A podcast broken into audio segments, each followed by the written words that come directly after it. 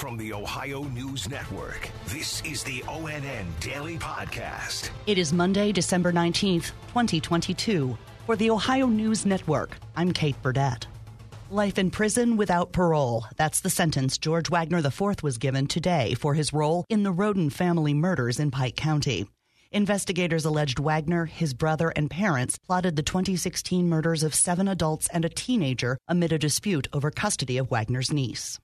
Two people are dead after a house caught fire yesterday morning. ONN's Dave James has more. It happened near the town of Centerburg. That's in Knox County, about 40 miles northeast of Columbus. Firefighters say it took several hours to get inside the home where they discovered two victims.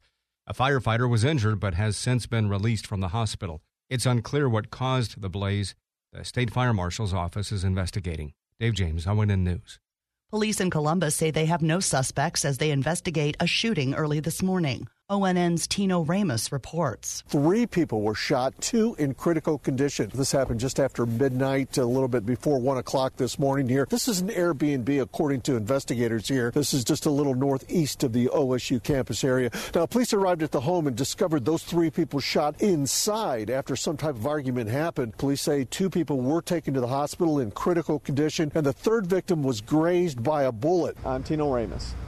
In suburban Columbus, a driver crashed into a Giant Eagle store at about 2 o'clock this morning. ONN's Tracy Townsend has the story. A driver smashed a car through the front door of a grocery store in Grandview Heights. Police say the suspect drove through two entrances after being denied entry into the store.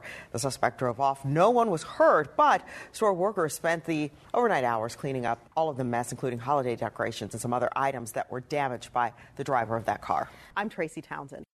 A bill awaiting Governor Mike DeWine's signature says county run animal shelters in Ohio will no longer be allowed to euthanize domesticated animals with a gas chamber.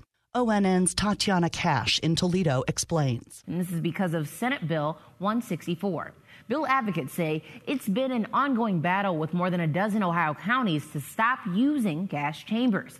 And according to the Ohio SPCA, when county shelters use them, it actually violates the Ohio Revised Code. Now, the Ohio SPCA went on to say they're not aware of any specific shelter currently using gas chambers, but add the Senate bill would only cover the use for domestic animals, not wild animals such as deer. Tatiana Cash from Toledo. The potential for a major winter storm just before Christmas is causing some concern. ONN meteorologist Maddie Kirker says the timing couldn't be worse, and depending on the track, parts of Ohio could get hit hard. We're looking at wind gusts between 40 and 50 miles per hour as we go through Friday and then heading into Saturday. You add a little bit of snow on top of that, we get that blowing snow, and there is the potential for blizzard like conditions starting with Friday morning. That storm will be followed by very cold air with highs in the teens in many areas over the weekend. More Ohioans will fly somewhere for the holidays this year than last year. In fact, ONN's Kiana Deichis reports that number is back to pre pandemic levels. According to AAA, we're looking at about a 13% increase over last year, with more than 258,000 Ohioans expected to fly.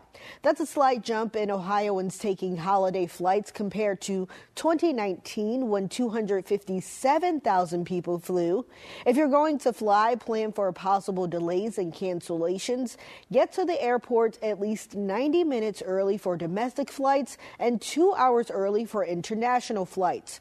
I'm Kiana Deichis.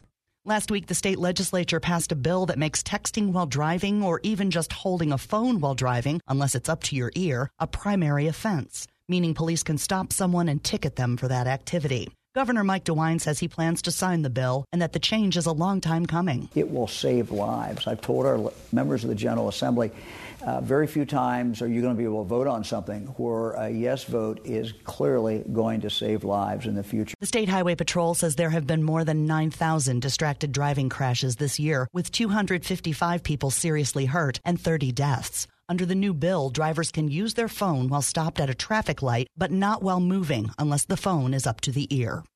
There are new questions about the proposed merger of Cincinnati based Kroger and Albertsons. ONN's Gabriela Garcia has the story. That merger would bring together thousands of grocery stores, and many would overlap in multiple regions of the U.S. So now there are concerns about layoffs and stores closing. The Federal Trade Commission is asking for more details on this merger. Reporting in Columbus, Gabriela Garcia.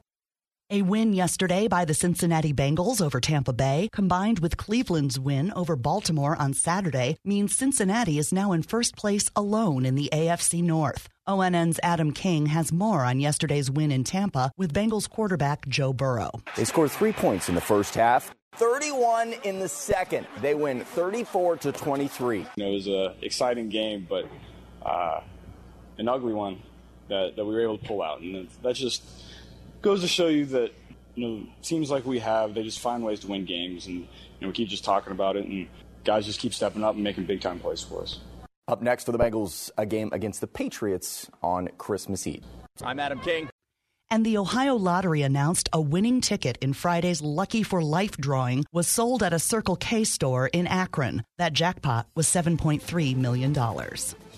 Special thanks to our affiliates WTOL TV in Toledo, WKYC TV in Cleveland, and WBNS TV in Columbus for their contributions to today's podcast.